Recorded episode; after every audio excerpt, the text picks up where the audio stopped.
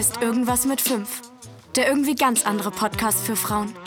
Mit Kerstin und Sabine.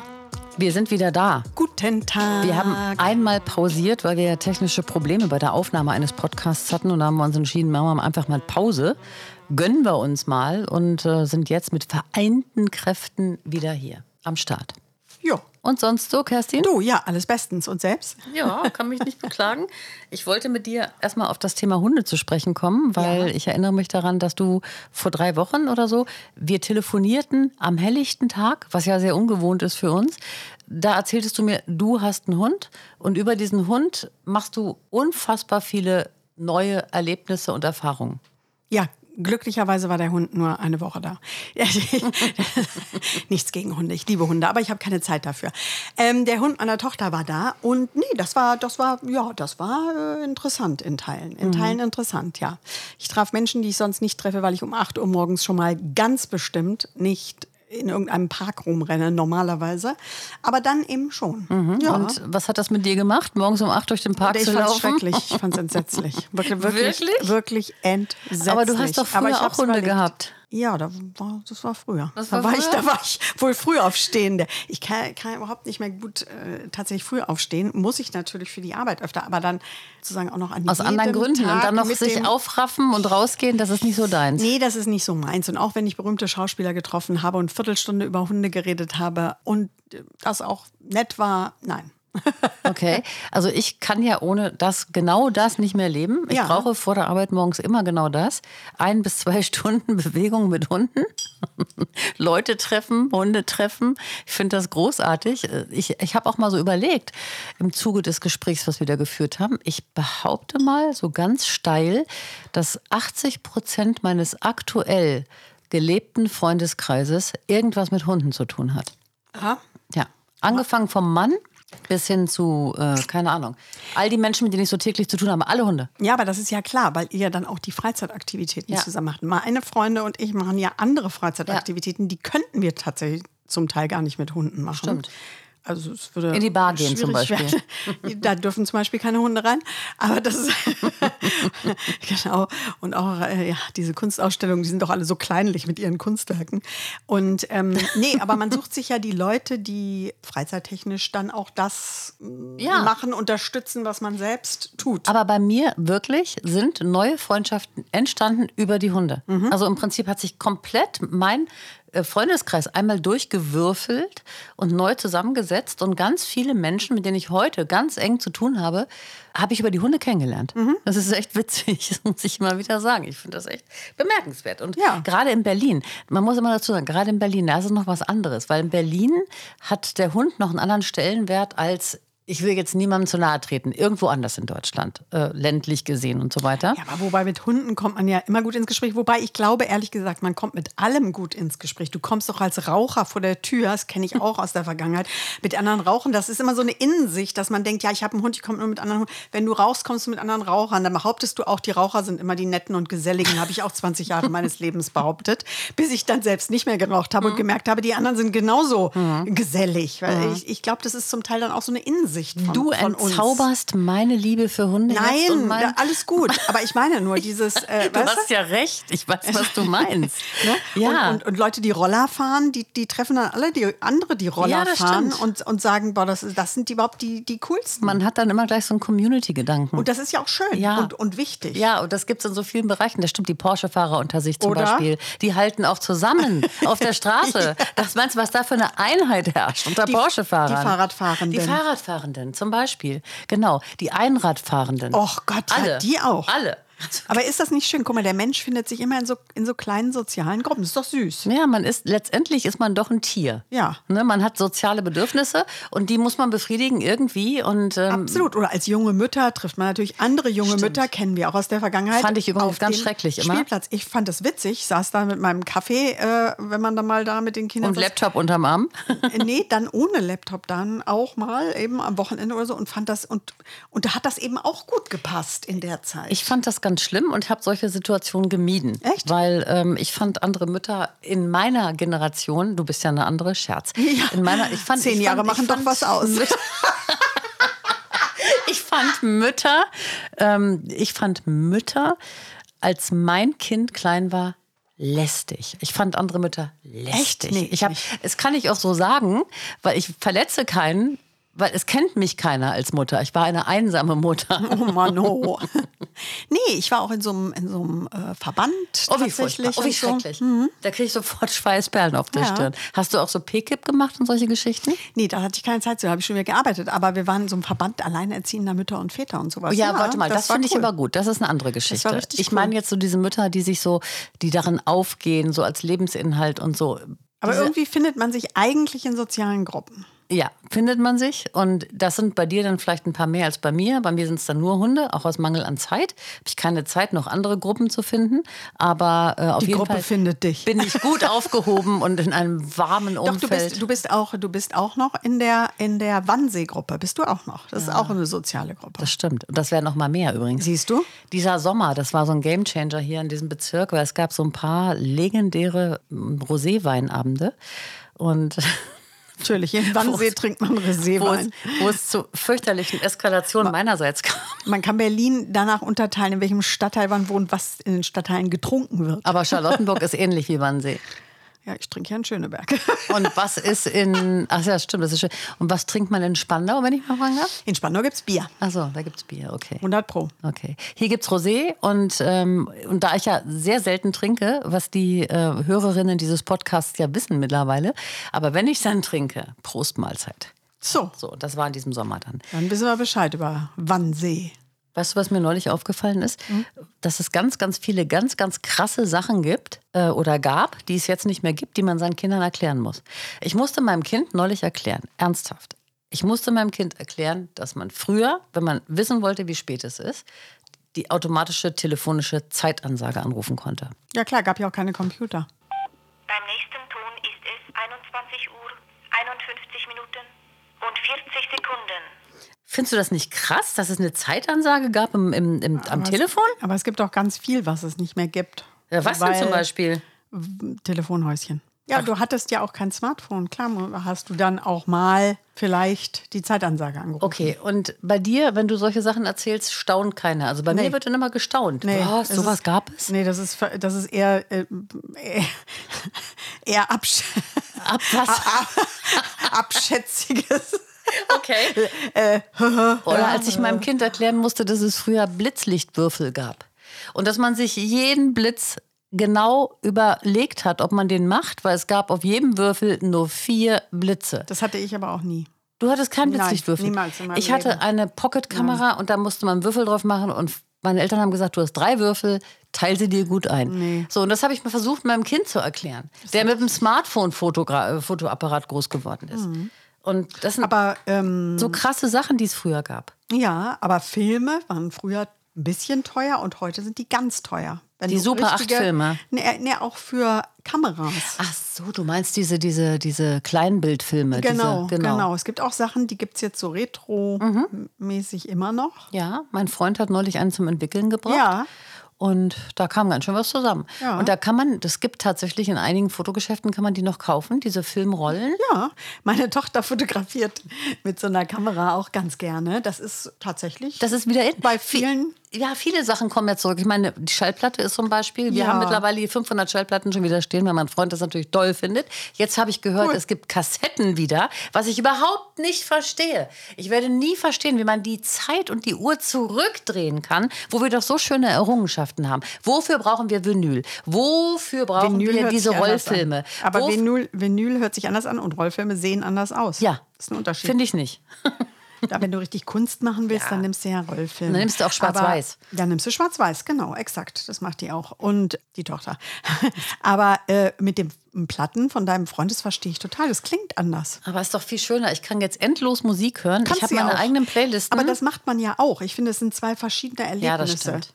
Ne, wenn so Besuch kommt, ja, lass eine Playlist düdeln. Mhm. Oder wenn man irgendwie auf einer Party ist, natürlich läuft da eine Playlist. Aber man ist nett äh, zu viert beim Abendessen Ja, das oder zu stimmt. zweit, dann machst du mal so ein bisschen. Wir machen das ganz an. oft, dass wir samstags abends zum Beispiel hier sitzen und irgendwie ganz spät abends noch anfangen, noch Platten durchzuhören. Mhm. Jetzt haben wir von mir noch welche gefunden, eine ganz alte Jackson Brown LP, die ich auch zu Radiozeiten gespielt habe. Da sind noch so Aufkleber drauf von dem Sender.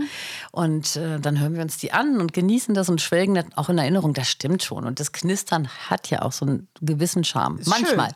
Manche knistern ja gar nicht. Ja, aber viele eigentlich. Ja, das stimmt. Vor allem meine alten Dinger. Hat so ein bisschen was von Kamin, ne? Richtig. Apropos Kamin, Gemütlich. genau. Apropos Kamin, Was genau. macht dein Kamin? Funktioniert der? Weiß nicht, jetzt- ist ja keine Jahreszeit zum Hast du nicht wieder gewesen. angemacht seitdem? Nee. Das war im Sommer, als wir darüber gesprochen Ja. haben, auch nicht die Jahreszeit. Ja, da war es aber ein kühler Abend. Das Mhm. war f- vor Sommer. Also, okay. Aber jetzt ist es noch nicht kühl genug. Traust du dich, den anzumachen? Ja, klar, mach ich Okay. den an. Du, wenn die Feuerwehr kommt, dann darf die Vermieterin wieder zahlen. Mhm. Äh, ich habe ja, mache ja nichts falsch. Nein, nein, das ist richtig. Das haben wir ja geklärt. Das haben wir also, geklärt. Alles gut. Das Also haben wir mit der Feuerwehr Haben wir geklärt. In übrigens einer der vorhergehenden Folgen, falls ihr euch jetzt fragt, worüber reden die. Die Folge erkennt man ganz leicht am Titel. Da wird, wird auch im Titel schon darauf hingewiesen, dass es ein Date mit Feuerwehr und keine Ahnung was gab. Da, wenn ihr das nochmal hören wollt, tut euch das mal an. Das ist echt, echt spannend gewesen, was Kerstin so erlebt. Du hast ja im letzten Podcast, glaube ich, oder im vorletzten irgendwann jedenfalls erwähnt, dass du äh, einen Kleinwagen in deinen Mund investieren möchtest. Zum Glück ich nur einen Teil, genau. Die Reifen muss ich bezahlen, den Rest macht die Krankenkasse. Wir hatten ja über private Krankenkasse geredet, ne? Da hatte ich übrigens ein spannendes Telefonat. Das können wir ruhig an dieser Stelle mal ganz kurz äh, besprechen. Ja. Mit der Verbraucherzentrale, weil es gab bei mir tatsächlich einen Abrechnungsfehler. Ne? Das passte dann auch wieder so schön in das Bild rein. Ja. Ähm, da haben die einfach zu wenig überwiesen und dann kam raus, es war ein Fehler, haben die auch zugegeben. Daraufhin habe ich mir einen Termin geben lassen, einen telefonischen, eine Rechtsberatung bei der Verbraucherzentrale. Wichtig, Leute, das kann man machen, kostet 20 Euro, ist wirklich gut, nicht nur für Versicherungsbelange, für alle möglichen Geschichten. Und da war eine Anwältin in unserem Alter. Und die hat mir gesagt, dass sie äh, trotzdem, obwohl sie all das weiß, was da ist, froh ist, privat versichert zu sein. Das ist Ja. die erste Quintessenz aus dem Ganzen. Ja, warum? Weil das unterm Strich gesehen, nämlich dann, du hast mehr Leistung. Mhm, das und, stimmt, hast du. Ähm, und gerade in einer Lebensphase, wo es drauf ankommt. Hast du. So. Ist richtig. Muss man sich leisten können, hat sie auch gesagt. Punkt, ja, weiß ich auch. Aber der Trost, den ich jetzt habe, ist, wir werden am Ende des Tages mehr Leistung haben. Ja, die sind nickeliger mit der Abrechnung. Das heißt, die machen Fehler. Und äh, sie hat sich jetzt nicht festgelegt, sie ist eine Juristin gewesen, ob das jetzt mutwillig ist oder nicht. Auf jeden Fall, sie machen Fehler und sie sind etwas strenger in der Bewertung. Wenn du vor 30 Jahren eine Rechnung, die wurde immer überwiesen, die wurde durchgewunken. So war es ja auch, ne? Und jetzt ist das eben halt nicht mehr so und das ändert sich auch gerade.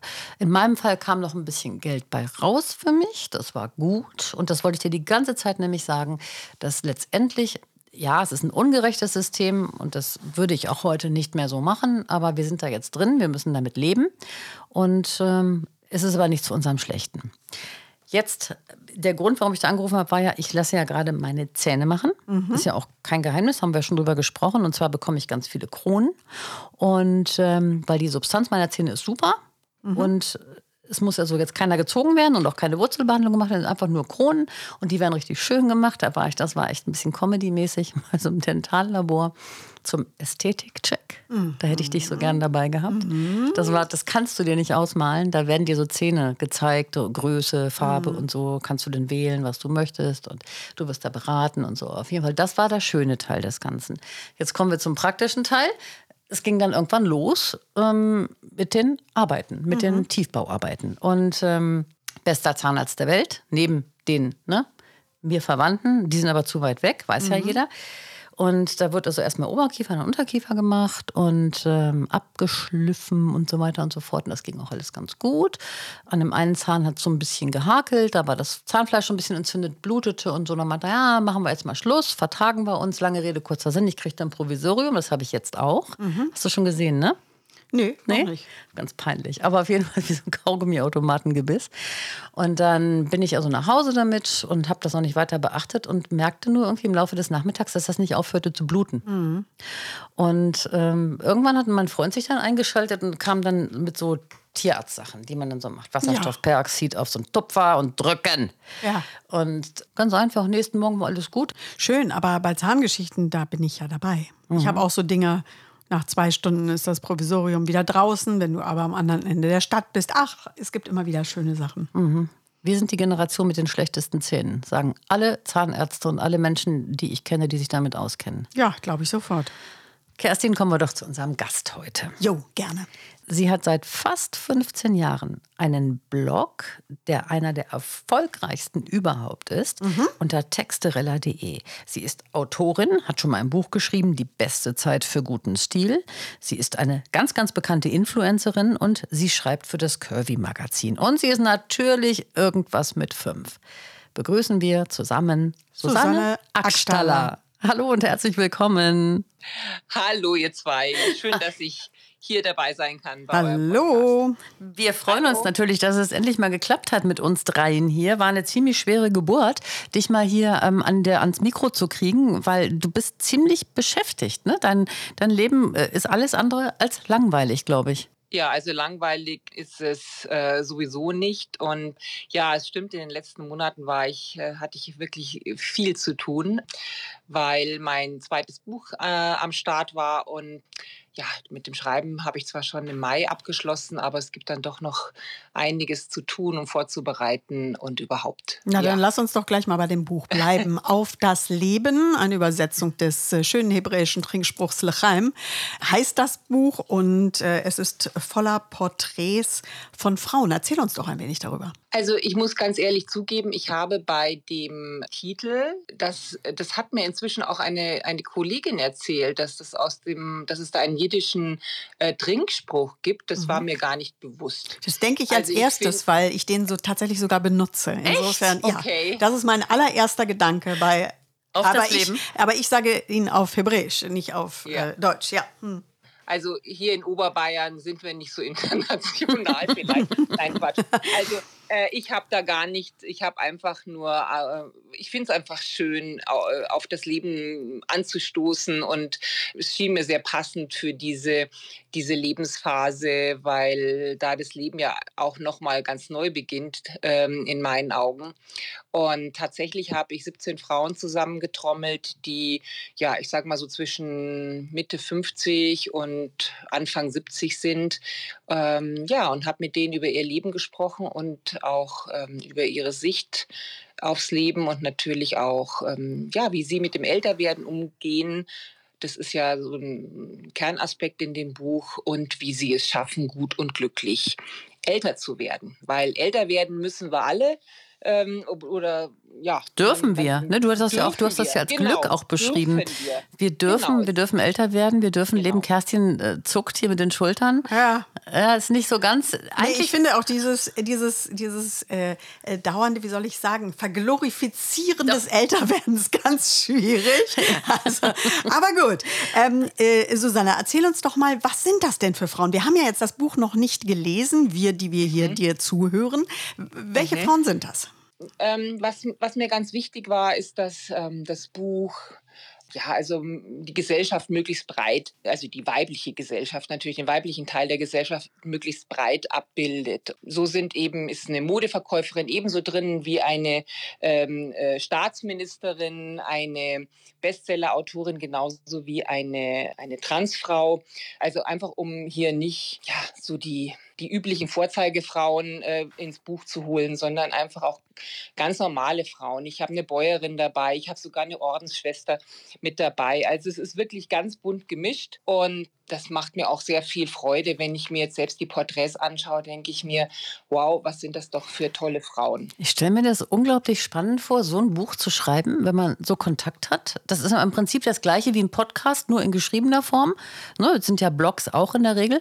Und da hat man unglaublich viel Kontakt mit anderen Frauen, lernt wahnsinnig spannende Geschichten. Und alle diese Geschichten haben ja was mit dem Thema Glück zu tun. In, inwieweit ist diese Schnittmenge Glück bei all deinen Protagonistinnen vorhanden? Es ist tatsächlich die Schnittmenge, das stimmt, also so der kleinste gemeinsame Nenner, aber sonst sind die Lebensentwürfe also ganz unterschiedlich und vor allen Dingen waren die Frauen auch vor ganz unterschiedliche Herausforderungen gestellt. Also es geht um schwere Krankheiten und wie man damit umgeht.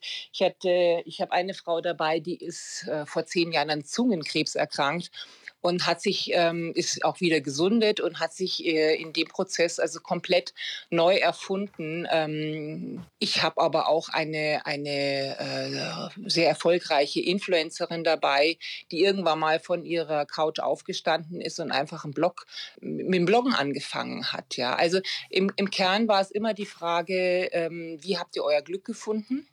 Und was sie alle eint, ist erstens mal, dass sie Verantwortung für ihr eigenes Leben übernommen haben, dass sie also nicht äh, so die Vorstellung hatten, irgendjemand wird es schon richten, sondern eben die Erkenntnis, ich muss es selber machen. Ähm, ich fand auch den Satz sehr schön von der Anna von Rüden, einem Best-Ager-Model mit über 70, die gesagt hat, das Glück ist nicht bequem. Und genau das ist es. Also äh, wir, wir sollten aufhören, darauf zu warten, dass das Glück uns in den Schoß fällt. Das gilt mit 20 genauso wie mit 70. Ja?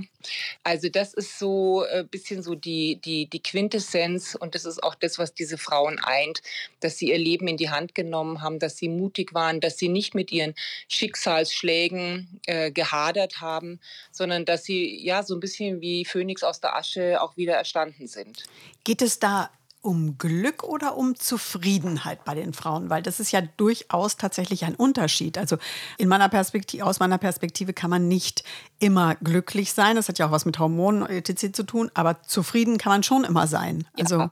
Also Glück ist, äh, ist auch ein bisschen, das ist so ein bisschen die überspitzte Formulierung. Natürlich geht es nicht darum, dass wir alle ständig so auf rosa Wolken schweben müssen. Also Darum geht es nicht, sondern mhm. es geht um Lebensfreude, es geht um Zufriedenheit, es geht einfach darum, ja, dass, dass, dass man gut älter wird.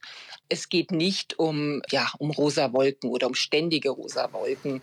Ähm, das ist halt ja auch so ein bisschen der Positionierung geschuldet und eben auch, also des Buches meine ich jetzt, mhm. und auch, dass äh, Glück einfach auch sowas ist, was alle anstreben. Jeder Mensch äh, strebt nach, nach Glück und deswegen ist es so griffig. Ja, aber es geht, es geht um so einen ganzen Themenkomplex, sage ich mal.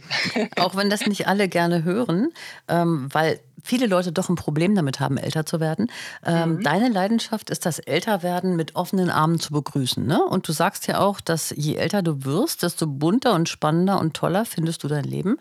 Ich kann das unterschreiben. Bei mir ist es genauso. Wenn ich mich von außen betrachte, denke ich ganz, ganz oft, was führe ich doch für ein tolles Leben und äh, wie, wie gerne hätte meine Mutter, die leider sehr früh gestorben ist, so ein Leben auch geführt. Und ich bin also mhm. unterm Strich, auch wenn nicht alles perfekt ist, doch sehr zufrieden damit. Ist das der Spirit von deinem Buch? Ja, ich denke schon.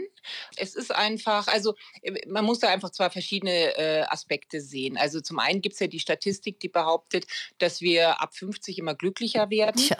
Aber das ist eigentlich etwas, was sich in der Realität so nicht antreffen kann. Also ich treffe eher Frauen, die mit ihrem Leben gerade in den 50ern hadern, weil ja, weil man halt einfach ja die körperlichen, also die Wechseljahre, da fängt es ja schon mal an.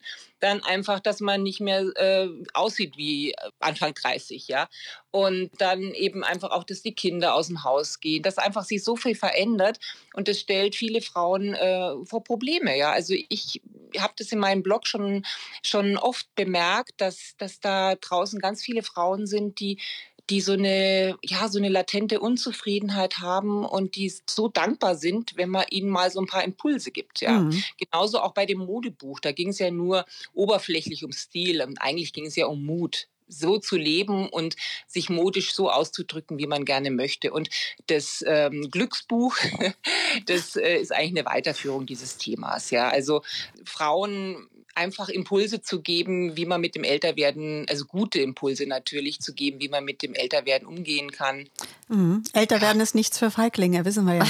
ja, das stimmt. Und das ist so ein bisschen, ähm, das stimmt natürlich auch, ja, weil, aber deswegen ist Mut umso wichtiger. Ich finde, es wird einem aber auch nicht unbedingt leicht gemacht, schön alt zu werden, weil die Sichtbarkeit, die schwindet ja mit jedem Jahr, dass man älter wird. Ne? Und das ist, glaube ich, auch, das, das eint uns fast alle. Dass mhm. wir alle ja. subjektiv das Gefühl Gefühl schon haben, auch wenn ja. der ein oder andere damit besser umgehen kann. Man ist mhm. weniger sichtbar. Man, es, es steuert alles auf das große Ende Ende zu, mehr oder weniger, und man wird nicht mehr so wahrgenommen, wie man das vielleicht gewohnt ist, auch in Ja. jüngeren Jahren. Naja, es gibt Frauen, die werden gar nicht wahrgenommen. Ja. Die erzählen das ja auch Ja. tatsächlich, weil sie vielleicht auch ein bisschen schüchtern vom Ja. Auftreten dann auch sind, dass sie seit Jahren auch nicht mal so zufällig. Wir wissen ja ganz genau, wann ein Mann mal Augenkontakt mit einem hat oder nicht. Und ob das weniger oder mehr passiert als vorher, das wissen wir ja auch alle. Und Mhm. da, da kenne ich auch viele, die darüber ganz frustriert sind. Und ich kann das verstehen. Auch. Wirklich. Das, das verstehe ich auch, ja. Ne, diese Unsichtbarkeit. Oder ähm, ich habe es auch neulich gehört, dass mir jemand erzählt hat, dass sie auf der Straße, also so als sei sie unsichtbar, von so Horden von Männern umgerempelt wurde. Ja? In ein, Gott. nicht in Berlin, in einer anderen größeren Stadt. Ja, und das ist, das macht ja was mit dir. Natürlich. Ne? Dass du offenbar äh, nimmt man dich nicht mehr für ernst oder nicht wichtig genug. Oder also deshalb ist es ja cool, dass es eben, finde ich wirklich, solche Bücher, Podcasts wie wir, Bücher wie Susanne sie schreibt und und und gibt, ähm, um vielleicht Inspiration zu geben. Um es ein Stück normaler zu machen, dieses Thema Älterwerden. Dass es einfach normal äh, stattfindet. Auch das Thema, dass man sich verändert und so, dass man sich dafür nicht erklären muss, sondern dass es einfach so ist und, und dass ein Umdenken passiert. Ich habe so große Hoffnung, die nächste Generation. Du hast ja auch Kinder, Susanne. Wie ist denn Ja. das bei dir? Ähm, bei deinen Kindern, die sind ja nur auch erwachsen.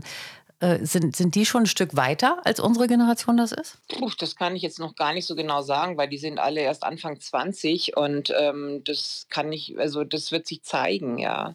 Also man kann nur hoffen, dass, dass sich ähm, die Gesellschaft in die richtige Richtung bewegt. Aber wenn ich mir so das gesamte politische Geschehen anschaue und auch gesellschaftspolitische Geschehen, dann habe ich da meine Zweifel, ob wir da in die richtige Richtung gehen.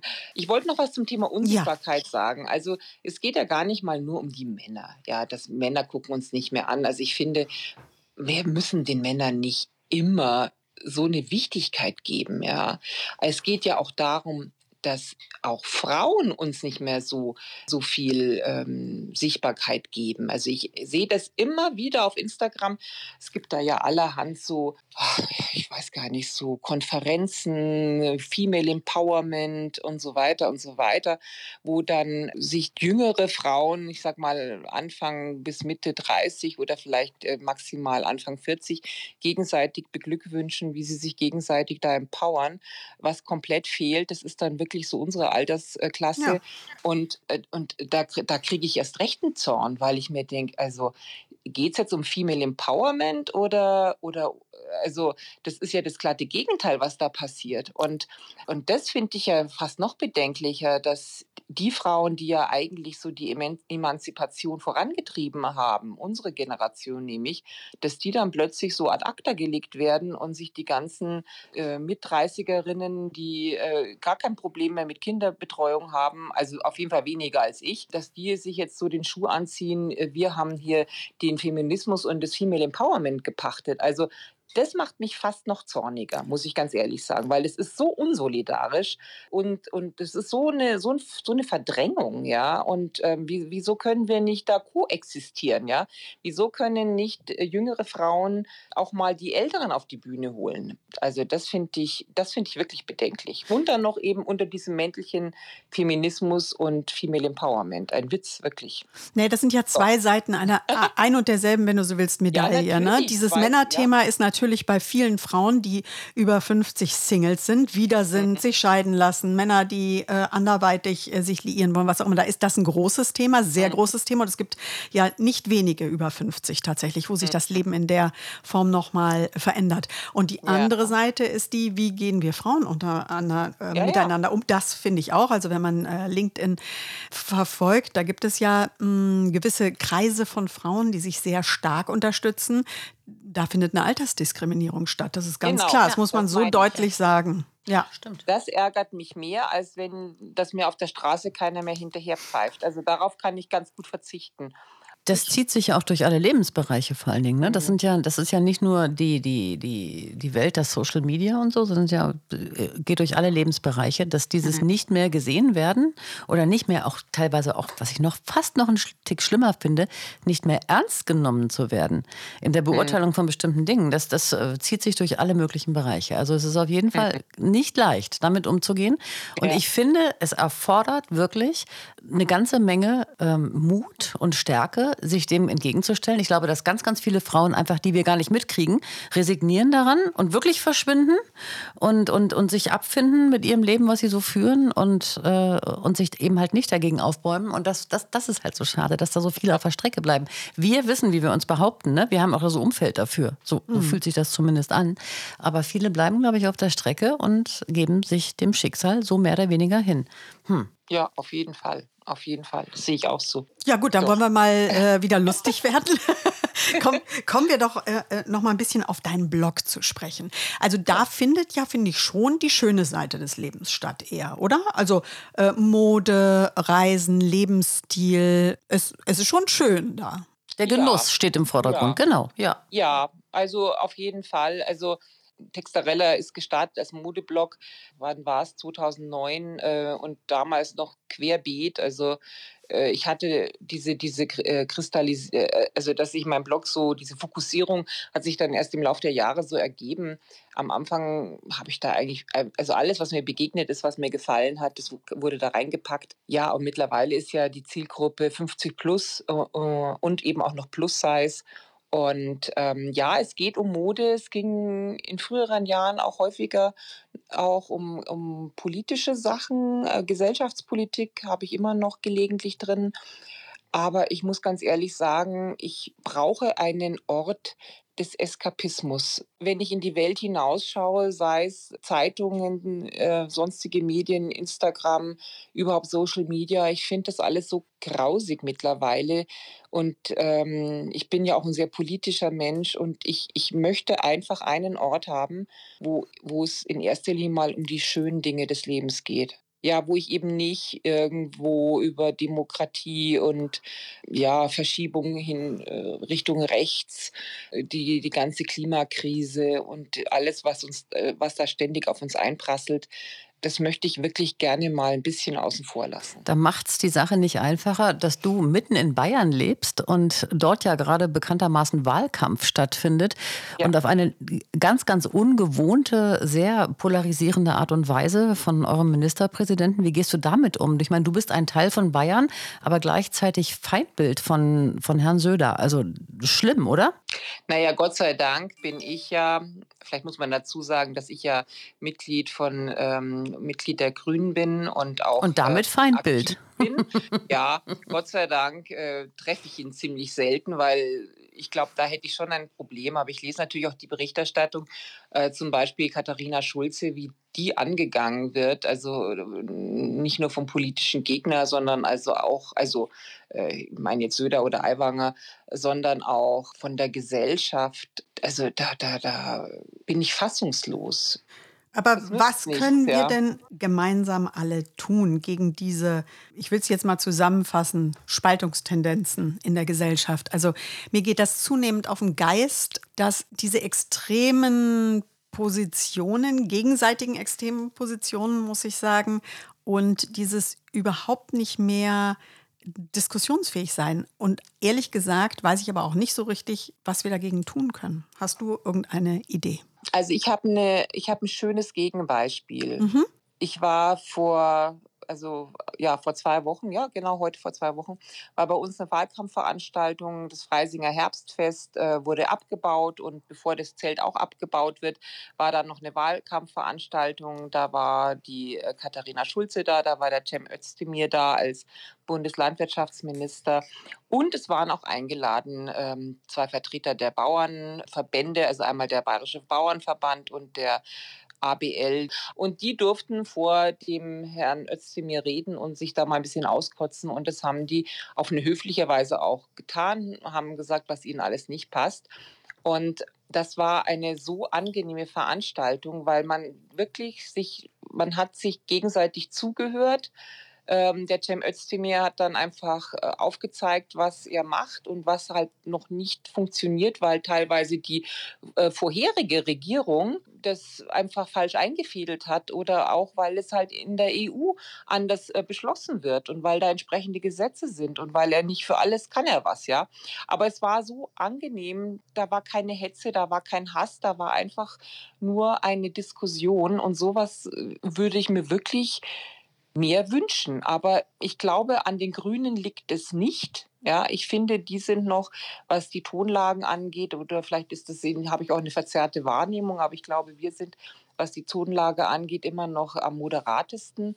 Aber ein Herr Aiwanger, der halt findet, dass die äh, schweigende Mehrheit sich jetzt die Demokratie zurückholen muss. Ja, ich meine, was will man denn da erwarten? Es ist, was will man da erwarten? Ohne Worte. Was, was, also ja. da, da, da kriege ich immer noch so einen Hals, wenn ich, wenn ich diesen Mist höre. Entschuldigung. Ja gut, aber 8,3 Prozent der Gesellschaft oder wie viel? 8,6 Prozent, 8,3 sind stramm rechtsradikal, haben jetzt neue ja. Umfragen ergeben. 20 Prozent zählen sich noch unentschieden, aber sie sind äh, sehr stark in dieser Richtung unterwegs. Das ist ja eine gesellschaftliche Tendenz. Ja. Das ist ja jetzt nicht nur ein Mann in Niederober, Nein. sonst Nein, was Bayern. aber das wird sicherlich durch diese Gesprächskultur gefördert, diese Spaltung genau. der Gesellschaft. Also ich glaube, genau. Gefördert wird es auf jeden Fall, weil wenn natürlich ein Herr Aiwanger äh, sagt, wir haben hier keine Demokratie mehr, dann gibt es bestimmt genug Menschen, die sich da noch in hm. ihrer Meinung ja, natürlich. Ich, ich denke ganz oft über dieses Thema nach. Ich habe keine Lösung, muss ich leider sagen. Ich glaube, es sind einfach diese vielen verschiedenen Krisen, Probleme, wo Menschen so verunsichert sind, dass sie einfach die einfachsten Lösungen suchen. Ja? Mhm.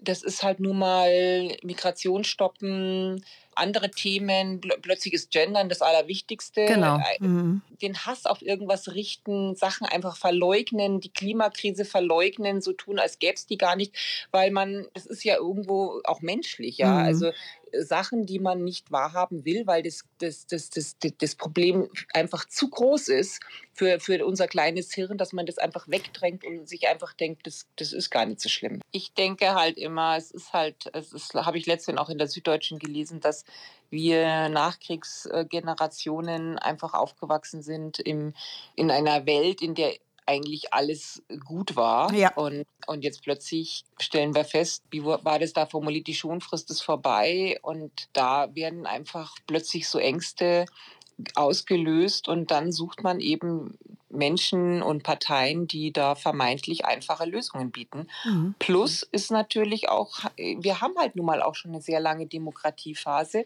Und dann ist es vielleicht, weiß man das gar nicht mehr so zu schätzen. Ja, also, dass man einfach denkt, das ist normal alles und dafür muss man nicht einstehen und sich auch nicht einsetzen. Äh, das bleibt sowieso, aber so ist es halt nicht. Also eine Demokratie, die nicht gepflegt wird ähm, und nicht geschätzt wird und nicht geschützt wird, die wird irgendwann mal kaputt gehen. Aber das ist, glaube ich, vielen Menschen nicht klar. Ich glaube, wir Boomer haben uns zu sehr ausgeruht und haben mhm. irgendwie so gehofft, ach komm, die paar Jahre kriegen wir es auch noch schön rum, gemütlich. und jetzt plötzlich kommen die wirklich großen Herausforderungen in unserem genau. Leben, die haben wir jetzt noch, ne? Die kommen, die kommen jetzt ja. auf uns zu, ne? Wenn du bedenkst, dass es jetzt ja sogar so ist, dass du als Wettermoderator gefährlich lebst, wenn du Wetteransagen machst, also dann das haben wir große Aufgaben, die wir noch äh, zu, zu bewältigen haben in unserem Leben. Ja, das ist wahr. Also da habe ich auch gestaunt, als ich das gelesen habe. Ja. Wie absurd kann man denken? Ja. Susi, noch mal kurz zu dir, zu deiner Person. Du ja. hast auch einen bürgerlichen Beruf. Was genau hast du gelernt und was machst du so als, täglicher Brot, als täglichen Broterwerb? Äh, bürgerlicher Beruf ist lustig. also ich nenne es mal Brotjob. also ich bin tatsächlich studierte äh, Diplomkauffrau. Also ich habe an der Uni Regensburg vor vielen Jahren Wirtschaftswissenschaften oder ganz genau Betriebswirtschaftslehre studiert und habe ja, habe dann sogar in der Automobilbranche gearbeitet. Damals war das noch nicht mit so viel ähm, schlechten Gewissen verbunden.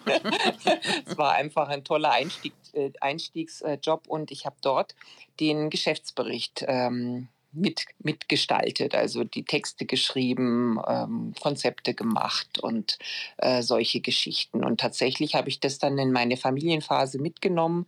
Also als wir unsere drei Kinder gekriegt haben, habe ich mich selbstständig gemacht und habe dann irgendwann mal gemerkt, dass Geschäftsberichtstexter, also Wirtschaftstexter, äh, tendenziell ein, eher gesucht sind. Mhm. Äh, es gibt nicht sehr viele und ist auch noch relativ gut bezahlt. Und das habe ich dann eigentlich sehr, sehr lange gemacht, bis ich dann äh, angefangen habe mit Textarella. Dann ging das auch noch eine ganze Weile so dahin parallel. Und dann hat mein, mein Blog einfach immer mehr Zeit äh, in Anspruch genommen und auch mehr zum Umsatz. Meinem meinem Umsatz beigetragen. Also mein, das meiste Geld verdiene ich immer noch mit den Geschäftsberichten im Vergleich zum, zum Bloggen und äh, zum Bücherschreiben sowieso, weil Bücherschreiben ist ja sowieso ein, ein Beruf. Also außer meines Bestseller-Autor wird man da arm. Das finde ich aber schön, dass du das so ehrlich sagst, weil die meisten tun ja so, als wenn sie mit ihren 1890 verkauften Büchern. Damit will ich nicht sagen, dass du so wenig verkaufst, du verkaufst viel mehr. Aber als ob sie mit diesen Büchern natürlich selbstverständlich ein hervorragendes Leben mit ihrem Tesla und ihrer Villa am Meer ähm, äh, feiern. Insofern ehrt dich das, finde ich, dass du da sehr ja, bodenständig und mhm. äh, ehrlich transparent bist ich, ich kenne tatsächlich keinen Autor, der das, äh, der das behaupten würde. Also ich kenne auch eher Frauen. Ich glaube, die, die müssen sich da nicht so brüsten. Aber ich finde es schon bedenklich, dass die Literaturschaffenden oder auch die Autoren, ja, dass, dass es einfach so ein Hungerlohn, also so ein Hunger, so, so ein Hungerberuf ist, den man eigentlich nur machen kann, wenn man einen Mann hat oder auch eine Frau, die einen da durchfüttert. Also im Grunde sind all die, die das nicht haben, die können gar nicht die können gar nicht Bücher schreiben. Also wenn ich jetzt 40-Stunden-Job habe, weil ich äh, alleinerziehend bin und zwei Kinder durchfüttern muss, dann weiß ich beim besten Willen nicht, wie so eine, wie so eine Frau oder auch so ein Mann noch ein Buch schreiben soll. Da gibt ja. es aber ein aber, glühendes Beispiel für. Joanne K. Rowling, die hat es geschafft. Ja. aber das, das ist doch die Ausnahme. Wirkliche, das sind wirkliche Ausnahmepersönlichkeiten, ja. ja. Und Chapeau. Und so ja. ist es ein bestimmtes Klientel, was Bücher schreibt. Ja, ja, ja ist es auch. Ist es tatsächlich, ja, ist ein bestimmtes also Klientel. Also Kerstin und ich haben auch immer mal vorgehabt, ein Buch zu schreiben. Nun haben wir unser Erbe noch nicht antreten können, was da auf wir uns wartet. Was? Scherz. Oh, das ja. ist schön. Ich freue mich. Äh, also wenn wir, wenn wir das, diese, diese, diese Freiheit hätten, zu sagen, man macht mal drei Monate mhm. Usedom, äh, Haus am See und äh, schreibt mal alles runter, was man immer schon schreiben wollte, weil es mangelt ja nicht am Willen und schon gar nicht an dem, an dem Können. Das haben wir ja alle auch gelernt als Beruf, ne, mhm. ne, das Schreiben. Aber es sind tatsächlich so äh, sachliche Zwänge, die uns davon abhalten, ein Buch zu schreiben. Und das ist doch traurig äh, ich meine, die Autoren sind ja eigentlich die Wertschöpfer und Wertschöpferinnen und warum jetzt die so einen kleinen Teil vom Kuchen kriegen, also ich weiß es nicht. Aber ja. vielleicht ist es nur die BWLerin in mir. Also wenn ich mit Frauen spreche, die eher so aus der Literaturwissenschaft kommen, die empfinden das gar nicht als so schlimm. ja, ist halt Kunst. Ist halt schlecht bezahlt. Also ich kann mich mit sowas nur schwer abfinden. Ich wollte gerade sagen, du musst ein Fachbuch schreiben. Ich habe äh, gerade von einer Kollegin äh, gehört, sie hat mit ihrem Mann schon das zweite Physikfachbuch gemeinsam geschrieben. Also nicht, dass sie Ahnung von Physik hat, aber er. Und äh, sowas wird sehr gut bezahlt, ja. Also äh, vielleicht müssen wir alle irgendwie noch mal über Chemie schreiben Für kein oder Geld der Welt wirst du mich dazu kriegen, ein, ein solches Buch zu schreiben. Da kann ich mich überhaupt nicht motivieren. Schon in den Schulzeiten konnte ich das ah, nicht. Herrlich. Diese Themen nicht, aber alles andere schon. Aber so Chemie, Physik und so, nein, ja, gut, dann wird es wohl nein, nichts. Das wird nichts in diesem Leben. Dann müssen wir weiter Podcast machen. Wollte ich gerade sagen, wir müssen Podcast weitermachen. Du wolltest ja ursprünglich sowieso auch eigentlich einen Blog machen, Kerstin, ne? Wollte ich das? Ja, du wolltest, als wir uns getroffen haben vor, vor mehr als drei Jahren, als dieser Podcast, diese Idee für diesen Podcast geboren wurde, hast du mir gesagt, ich möchte eigentlich einen Blog machen, aber wenn ich es mir genau überlege, möchte ich mit dir einen Podcast machen. Wollen Siehste, wir? Guck mal. So, da saßen wir in dem Biergarten, genau. Ist auch schön. Ja. Kann man auch mit Geld verdienen. Ja. Den Zahn muss ich dir leider auch ziehen. Also bis man mit dem Blog Geld verdient, äh, vergeht sehr viel Zeit, wo man sehr viel arbeiten muss, Eben. das Geld verdient. Genau. Und es sind auch die Blogs, äh, also das ist die Phase, wo man da naja, reich wurde, wurden vermutlich nur die wenigsten, aber wo man da mehr Geld verdienen konnte, sind auch vorbei. Und du musst halt wirklich echt fleißig schreiben, Themen ja. finden, Kooperationen ja. stemmen und so weiter. Das ist ja. halt wirklich der also Punkt. So easy ist musst halt Influencer es werden. fällt einem nicht so leicht in den Schoß, wie, wie manchem jungen Influencer Influencer, den man so sieht, wo man denkt, irgendwie, warum in Gottes Namen ist diese Person jetzt so erfolgreich mit so vielen Followern und verdient so viel Geld? Also ich glaube ehrlich gesagt schon, dass die, die sich wirklich oben halten und die wirklich jetzt äh, im Millionenbereich Follower haben, dass die auch sehr fleißig sind, ja, und dass das nicht Zufall ist. Und also ich habe vor, vor einigen Jahren, also das ist jetzt bestimmt auch schon acht, acht Jahre her, habe ich mal einen, Beitrag über die Pamela Reif äh, gelesen. Und äh, damals hat die gerade Abitur gemacht und hatte schon eine Million Follower da auf Instagram. Und ich habe die seitdem auch ein bisschen verfolgt und die zieht ihr Business schon sehr, sehr strategisch auf. Also ich fand die schon irgendwo bewundernswert. Ich meine, die hatten 1, irgendwas Abitur gemacht, ich glaube sogar 1,0 in Baden-Württemberg, mhm. also nicht in Bremen, mhm, Entschuldigung. Mhm. Wir haben Zentralabitur. Also das ist überall gleich, möchte ich als Berlinerin an dieser Stelle sagen. Das Abitur ist überall gleich, ja, das ist ja normal, dass es überall gleich ist. Nee, nee, nee, nee, es war früher nicht so. Früher gab es kein Zentralabitur. Als also Sabine und ich Abitur gemacht haben in Niedersachsen, hieß es immer noch, naja, die Bayern haben das viel schwerere Abitur, wenn man da 1,0 so. hat.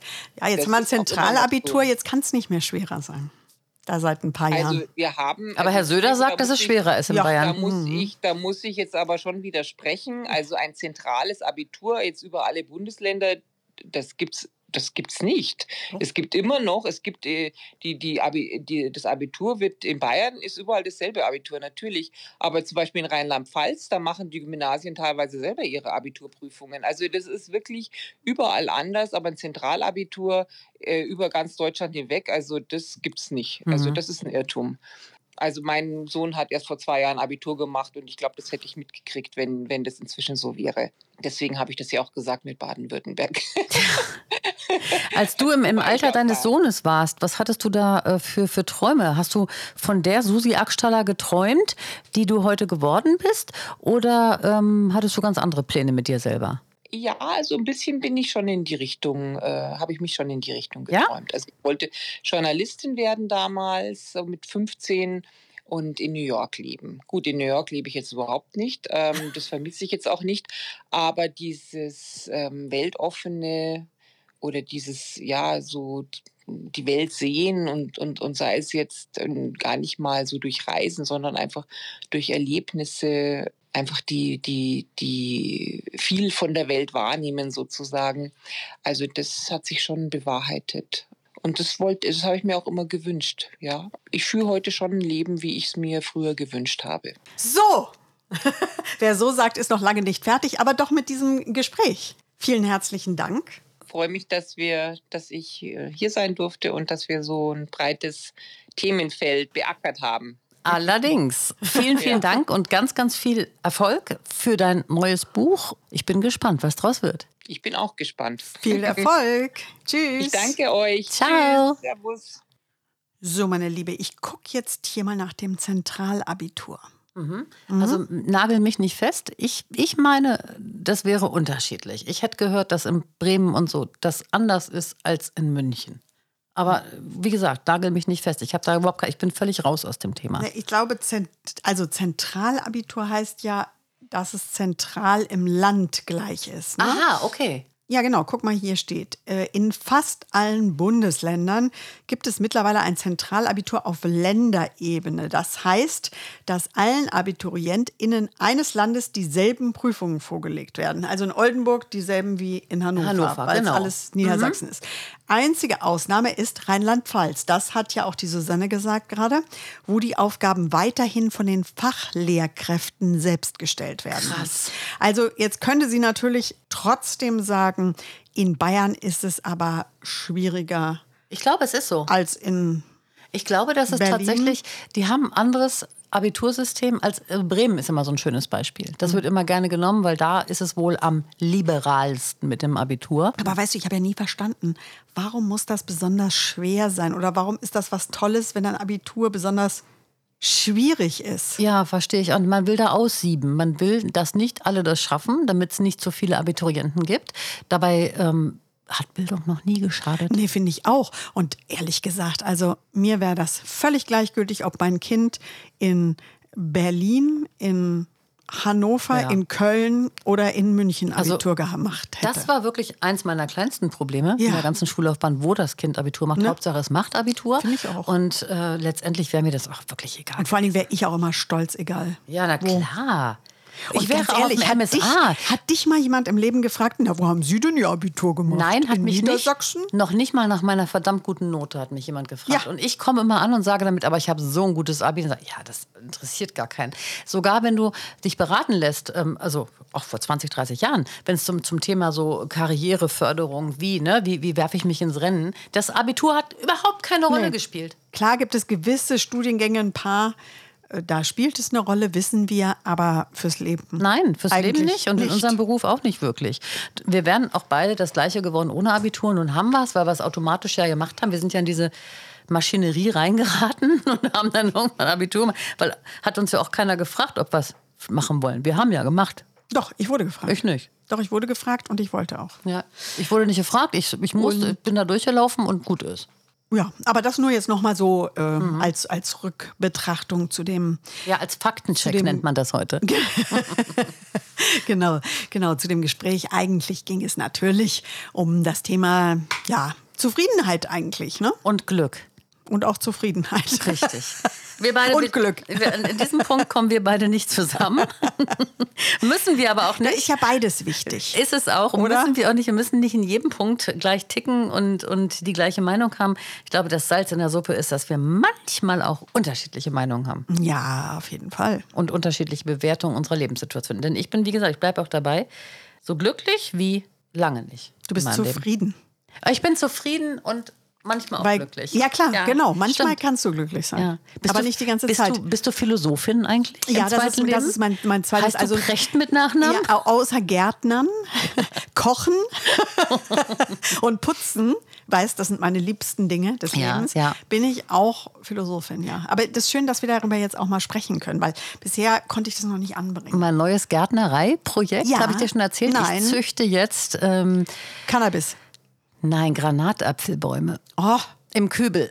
Und die Ich sind gerade im angegangen. Ich habe neun. Setzlinge, neun Setzlinge. Kerstin, das ist eine Sensation. Und jeder, der einen Garten hat oder, oder Blumen im, im Topf hat, der weiß, was das bedeutet. Ich habe neun Setzlinge durchbekommen. Die stehen jetzt im Schlafzimmer auf der Fensterbank in der Sonne. Und ich hätte dir einen abgegeben, aber du willst ja keinen. Nein, ich muss ja philosophieren. Sag mal, aber sag mal, dauert das nicht 100 Jahre, bis dann Granatäpfel da kommen? Also Ja. das ist wirklich jetzt eine ernsthafte Frage. Das ist eine ernsthafte Frage. Es ist ein Zwerggranatapfel von einer Freundin, die eine Finca auf Mallorca hat und eine Hundefreundin natürlich und die hat mir den mitgebracht. Ja. Und das dauert, also die werden relativ schnell sehr schön und blühen. Nach zwei Jahren oder. Ja. so. Und die haben die schönsten Blumen, Blüten der Welt. Das musst Cool. du dir mal wirklich anschauen. Wirklich total hübsch. Und die kannst du im Kübel halt dann im, im Winter reinstellen und im Sommer stehen die draußen. Und ja, bis die Früchte haben, das dauert fünf Jahre oder so. Aber eben, fünf Jahre ist doch Fliegenschiss. ja, natürlich, im Lauf der Geschichte. Genau.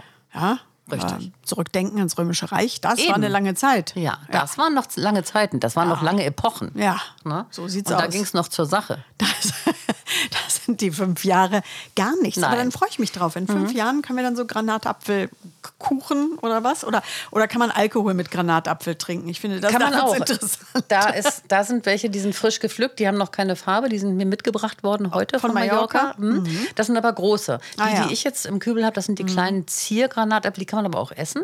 Und äh, damit kannst du natürlich zu Likör machen und zu allem Möglichen. Die Mhm. kannst du auch in, in Sekt reinmachen. Du kannst ja pressen. Wir haben hier so eine Presse. Mhm. Wir pressen die auch aus, die Granatäpfel. Ich mache ich gerne mal, wenn du kommst, einen schönen Granatapfelsaft mit Sekt oder mit Gin Ja, oder wie auch immer. das machen wir. Da können wir ja mal wirklich Ich finde, äh, so kreativ sein. Mhm. So wird es ein Plan, meine Liebe. Und ähm, das, das finde ich ist ein wunderschönes Schlusswort. Darauf Chin Chin. Und bis zum nächsten Mal. Tschüss, ihr Racker und Rackerinnen. Es ist noch lange nicht Schluss mit lustig. Das war nur eine Folge von Irgendwas mit fünf. Und es geht weiter.